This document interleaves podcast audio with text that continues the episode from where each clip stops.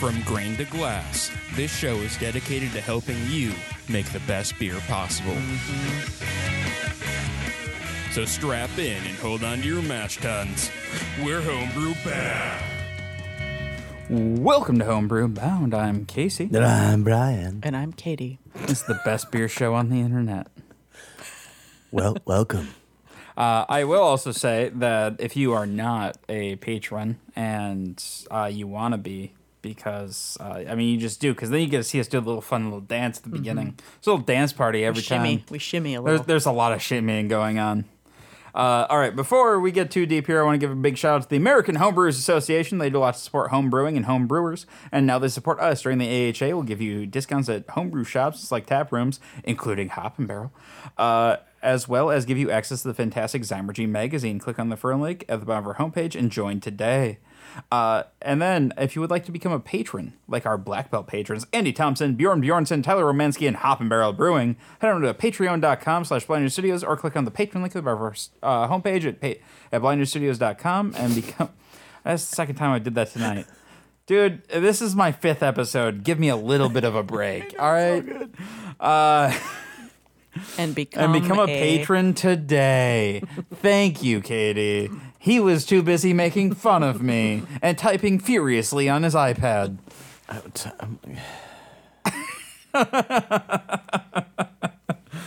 So, Brian, what have you been up to beer-related lately? We went to Pitchfork last week. Sorry. Oh, you went there again? No. Yeah. It was just last week. I just had nothing. I mean, we did, you know. I mean, we can talk about this a little bit. Pitchfork just had a COVID outbreak, which is a super big bummer. Mm-hmm. Literally the day we were there. It was the next day. It was actually, it started Friday. Yeah. Yeah, so it was 2 days before we were there, and then the day before. It's all around us. Yep, and then that's where, I had my COVID scare, and it was a whole thing. Yeah, but this is why, you know, you wear masks, and you keep a social distance between people that you don't want to, like, kiss and stuff, you know? Yeah, no, I mean, we did, actually, we were pretty good, like... We were at a group, or we were at a table sequestered with only people that we knew, and we knew to be fairly safe. We live in the upper Midwest where people, like Brian said months ago, we've been practicing COVID safety social distancing for a long time. Since the beginning of time. Yep, upper Midwest. Yeah. What are these beer hall tables? Like you want us to sit? You want us to sit with strangers? Touch a stranger's outer thigh next to your outer thigh. I will say I do miss beer. I'm one of the few Midwesterners that loved beer hall tables. I love beer hall tables because I like to meet random people. And I love beer hall tables, which is why we got beer hall tables for the brewery. No, you don't have beer hall tables. We do. But it's funny because it's like you have a table and it could probably seat 10 people. Yeah, but if two people sit at it, like nobody else will. Yeah, we've had this. It's very strange in this area. I appreciate it, but I don't like beer hall tables, so you know. Yeah. All right. Katie, what have you been up to? You know, we commented last episode, and we'll do it again. This is now my third. What have you been up to? Beer-related question in the same day, so I've ran out of ideas. But I will say that starting in a couple weeks, I'll be in Raleigh, North Carolina, for Christmas. Hopefully, you know, pending COVID scares and travel. But I am looking for any good suggestions for beer down in that area of the world.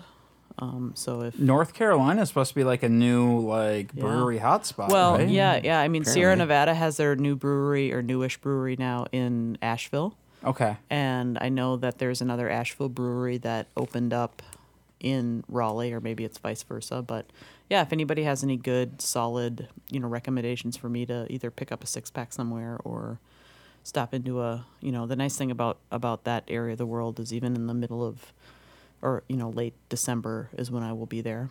It'll be nice. It'll be at least patio friendly. I mean, it's going to be cool. But... So what'll be really nice is it'll be good for you. Yeah. Because you're like, oh, it's not cold yet. Yeah. And everybody else will think it's too cold. So that's really good for you. Yeah. I made the comment that unless you live in an area of the world where you step outside and the cold literally takes your breath away, you don't know what cold is. So, a 50-degree patio in the middle of December or end of December is great. So if anybody wants to pass on any ideas about Raleigh breweries to Casey or Brian, maybe they can send them on to me. That'd be awesome. Like you've got to understand how hardy we are in this part of the world, because I've been out hiking and disc golfing in 37. Yeah. Oh, it's been beautiful. It's been above 30, and there's no snow on the ground. As long as it's above 35, there's no snow on the ground, and it's sunny out. Yeah, we were jamming out. We disc golfed, 4 days last week. Yeah, I went discing with Rick. That's why I went discing. Yeah, I went Wednesday, Thursday, Friday, right away in the morning at 7 a.m., and it was beautiful. Yeah, I actually, yesterday at, afternoon, I went to my brother's and we had a little backyard fire, and it was, you're sitting down and the fire is not super big, but yeah, it's a whole new world. It's a whole world up here, but point is, any Raleigh, North Carolina brewery recommendations, I'll take them. All right. Well, so I have something a little different for my what I've been up to, and it's what I will be up to, and I want you guys to make this decision for me. My fermenters are full. I'm emptying one next week. What should I fill it with? Lager. I just brewed a lager. I need an ale, so lager. I want to have some quick turnaround while I'm lagering. How about a good old-fashioned British bitter? British bitter? Mm-hmm. You do that. I do like British bitters, and I do too. And I would love to have a good 4% bitter on tap. That sounds real nice. I was like 5.5%. Oh, so you always shoot higher. But then we're getting into best the bitters. Extras and the best. Yeah, that's what I mean. I mean an extra bitter. You said a bitter, and then I'm 4%. That sounds really nice. Something I can just crush all day long and just get a good, nice work buzz going. Mm-hmm. I don't do that. Employers who are listening. What? Your employer doesn't listen to this. No, they don't. Yeah, I think something on the lines of a bitter, whether just something Englishy, a special or a best or whatever. Yeah, yeah, I could do that. That sounds real nice. Mm-hmm. All right, so I guess I'm gonna brew a bitter next week, guys. Will you be brewing that in the cold weather by chance? You know what, Katie? I will, which is a perfect segue into what we're talking about, which is cold weather brewing. Yes. And I guess cold weather for us, Brian, I didn't plan this, but Brian, what's the coldest you've ever brewed in? It was definitely below 30. Mm-hmm. Yeah, in my garage. 30 below or? No, it does, sometimes it is 30 below here, but no, it was below 30 degrees. Okay, mm-hmm. What's the coldest you've brewed in? I think mine was about mid to upper 20s. Mine was minus 15. That was it. The funny thing is, I just rolled my eyes. Yeah, you did. But I made a note of it because it was very cold. When I brewed that batch, though, it was like a Friday night, and it was during that time. I guess homebrewing is pretty popular still, but there was a time where it was just all of a sudden it was really mega super popular, and it was during that and. It was sort of Brian's going to be brewing. And then all these people showed up. And so it was about 9 people standing around watching me you work and brew. And it was freezing cold, and we're in this garage, and the garage is cracked. And, I don't think anyone ever came over ever again after that when it was that cold to, because it's wow, this is fucking boring. It is. If you're not interested in brewing beer, brewing beer, even if you're boring. Interested in brewing beer, watching brewing beer is boring. Cleaning and waiting, and that's why it's so hard to not drink any beer until the cold side. Yeah. But yep, I don't know. Mine was. You can actually listen to my aftermath of it during the 80 style challenge because I had to brew. What were you brewing? I don't remember what the beer was. All I remember, it was cold as balls, and it was January or February I think 60 beers deep at that point, And I was like, I kept putting off brewing because we were in a stretch where we had like 8 days below zero. And finally, I couldn't put it off anymore, mm-hmm. and I had to do it. Mm-hmm. And that day, we had a high of -5, and I started in the morning, and it was -20. Mm-hmm. And I was shaking the propane tank just to get enough gas. Try to get it in. Yeah. So, you know, that seems pretty extreme to me. And it's definitely extreme. That people, you know... But like even today, you brewed today, and it was, I think, our high in this area of the world was 37, 38. Yeah, 35-ish. Yeah. I think that's probably a little bit more realistic average cold weather brewing. Yeah. And so we're talking about that. We're not really talking about the thing. I was just curious what everybody's extreme thing was. Yeah. So cold weather brewing, big things you need to look out for. Off the top of my head, if you're using propane. Mm-hmm. That propane tank wants to be a solid block of ice. It does, but if you're brewing above, I'd say 20 degrees, it's not probably going to be an issue. Yeah. Once the tank starts getting lower, you're going to run into shit. But mm-hmm. Yeah. All right, so I guess let's go in the order that I have here. Recipe considerations for cold weather brewing. How should you adjust your recipes? Like if you know you're going to be brewing in the middle of winter. What changes should you make? This is an interesting answer because my instinct would be if you could manage a shorter boil time, then you'd be fighting the cold on that boil time for less time. Because I think that brewing in cold weather, from what I can remember, it was always trying to fight to keep the mash temperature regulated. Mm-hmm. And where it needs to be, and then also fighting to keep the rolling mm-hmm. boil, which is another part of like raising your garage door up a little bit, or if you don't have a garage, like just dealing with it, just how cold it is. So exhaust from your propane burner too. Yeah, you don't want to be too shut into a garage. No. But do you think that like a longer boil because you're not getting as vigorous of a boil? I mean, if necessary, I guess. I mean, you got to check. Add more grain. Gravities. Add more grain. Expect mm-hmm. your brew house efficiency to go down. Mm-hmm. I would say like if you're normally like in that 75-80% range with your brew house, expect 65. Yeah.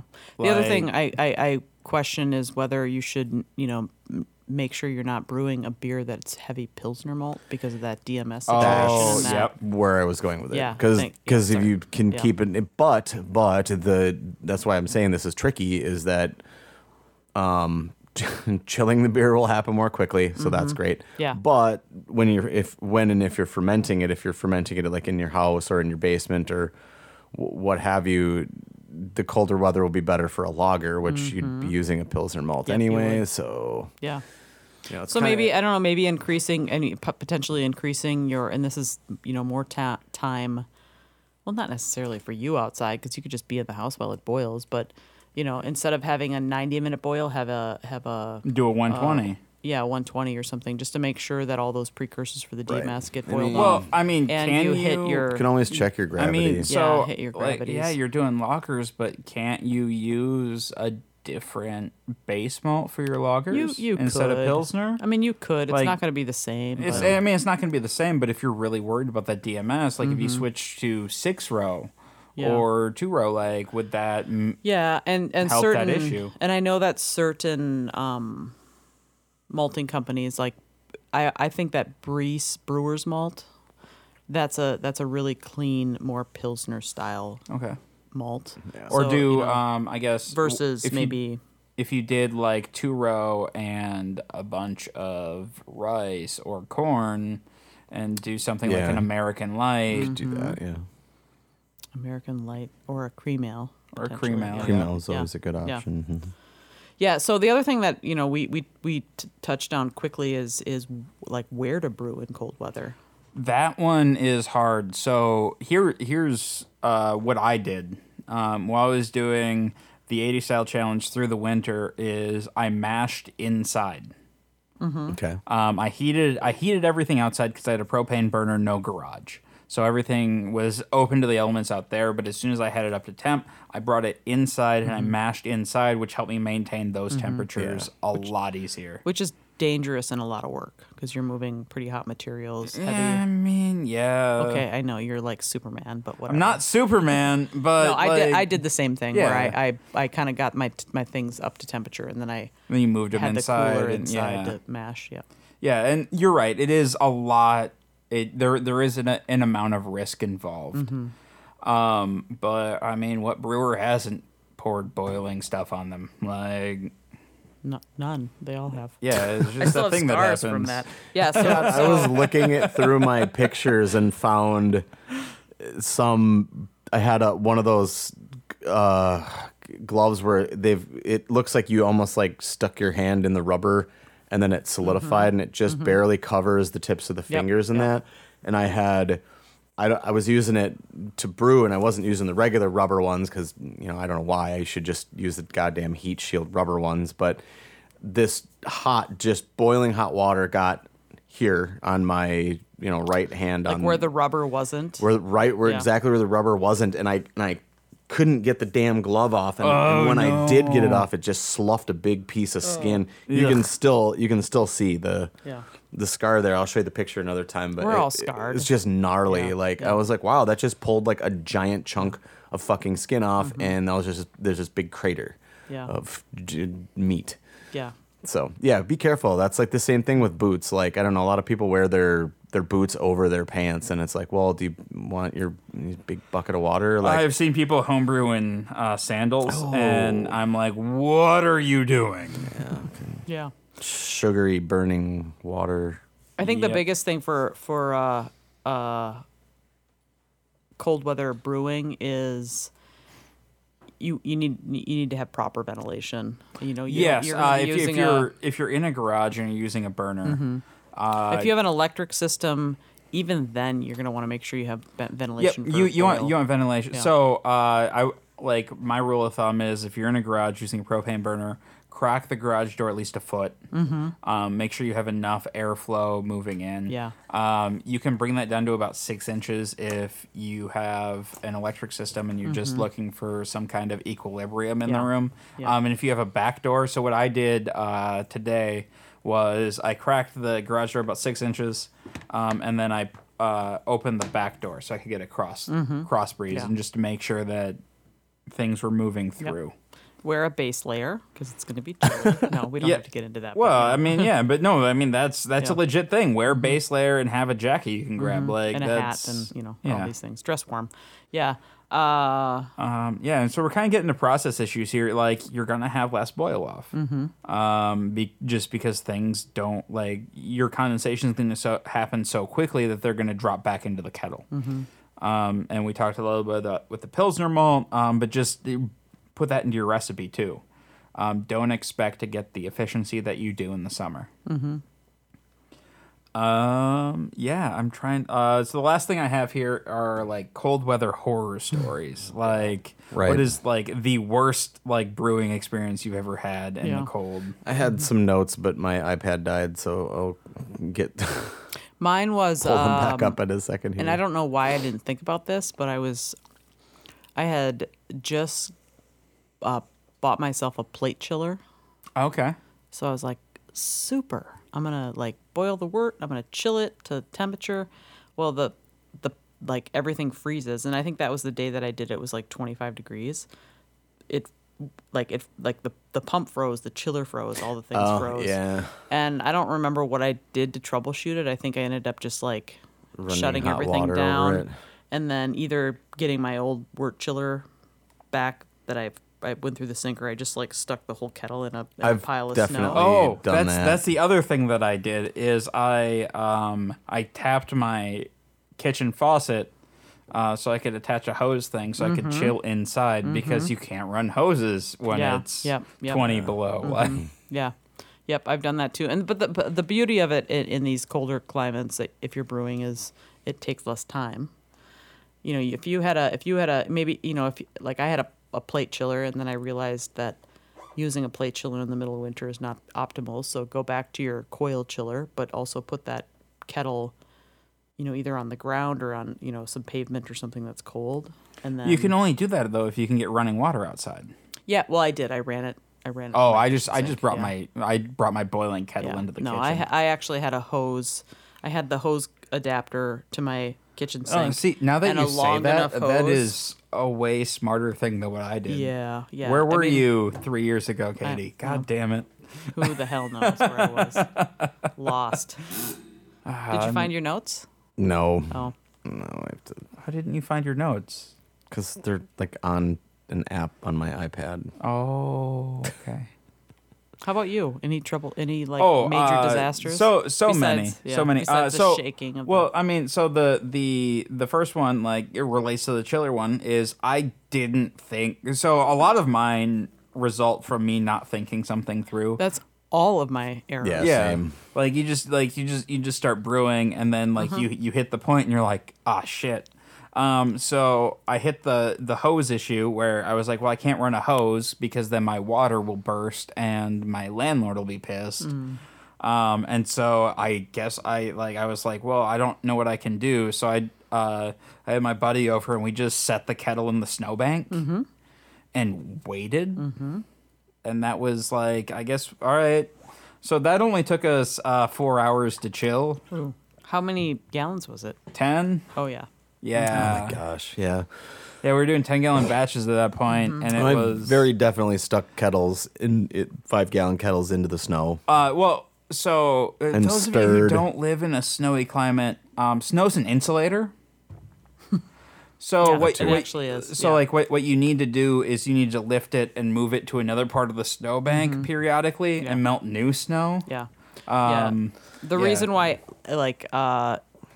Inuit natives of the, you know, Arctic area use igloos is because, you know, they can make these structures that internally stay at 32 degrees Fahrenheit, which might be 70 degrees above the inside because the ambient temperatures. Snow's an amazing insulator. Yeah.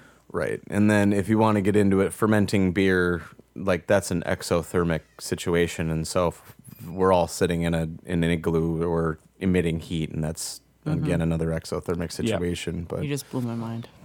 Why? Okay. I'm an igloo. I couldn't tell if you were kidding. Who's an igloo? We are all igloos. Oh, jeez. All right. But yeah, that's, I mean, I don't know. There's so many like little tiny things that come up while cold. Yeah, I mean, brewing. I would definitely, in my opinion, you should get most of your brewing in before the temperatures get too cold. I guess, what I would say is do any process you can inside. Yeah. Mm-hmm. Yeah. I mean, I guess the fermenting in cold weather is a different story too. You just sort of have to read your. Well, fermenting in cold weather is so much easier. Yeah. At least like maintain. Yeah. It's always easier to warm something up than it is to cool it down. Mm-hmm. Especially in brewing. Yeah. Oh. Yeah. So invest in some brew belts and then open all your windows and just realize that you have to walk around in a Snuggie the entire time. A Snuggie? Isn't it like the blanket that you wear? Oh, Christ. Yeah. I guess so. Snuggie. I forgot about those. We just found out something about Casey that we didn't know before. That Casey had. Do you have a Snuggie? How many Snuggies do you want? I wish Casey? I want so many Snuggies. Isn't that one of those things it was like the 3 payments of $9.99? It's like a ShamWow, but better. Oh, okay. All right. I just really like infomercials, guys. Yeah. I love it when those confused white people spill a whole bowl of Cheetos and then there's a solution to it. Don't you hate it when you're... Never mind, we gotta get out of here. Well, all right, guys. Thanks for tuning in this week. I hope you had a good time, because we did... Where did my... There we go. If you have any questions, comments, show ideas, or what have you, go ahead and just an email at feedback@blindersstudios.com. You can find us on Facebook at facebook.com/blindersstudios. You can follow us on Twitter at blinderscore ninja. We'll see you guys next week. Good day. Thanks for listening.